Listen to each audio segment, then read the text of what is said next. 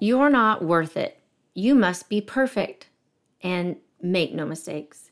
You should worry what everybody thinks. You aren't enough. Would you throw these jabs at someone that you care for? No, you wouldn't say those things.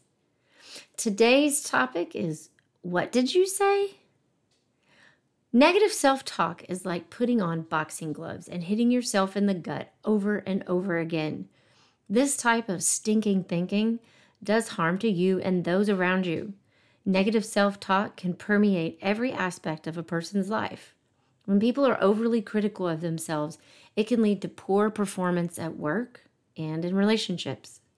In Jordan Peterson's book, 12 Rules for Life, rule number two is treat yourself like someone you are responsible for helping. Or we could say, treat yourself like someone you really want to take care of. You talk to yourself more than anybody else. You hang out with yourself more than anybody else. That's a lot of time with yourself. So why not make it the best that it can be?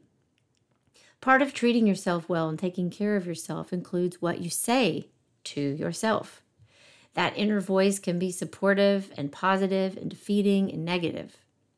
Negative self talk can limit your personal growth, lower your confidence, and inhibit your professional growth.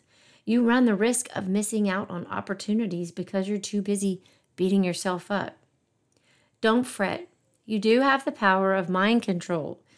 You can stay in the ring, keep the gloves on, but now you're fighting for yourself, not with yourself.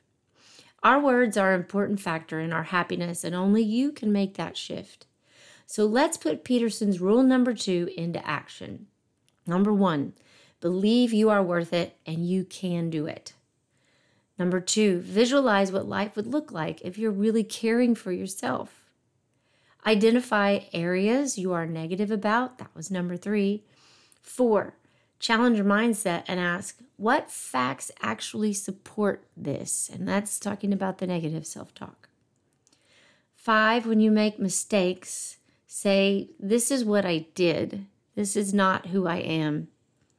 Six small steps by replacing one little thing at a time. It can be really overwhelming to try and jump in and just take on everything at once. Seven, exercise. Yes, it boosts your confidence and gives positive feelings of accomplishment. And lastly, practice, practice, practice. It will create new habits to create replace the old habits. All right. So, what did you say? Only say the positive. Till next time.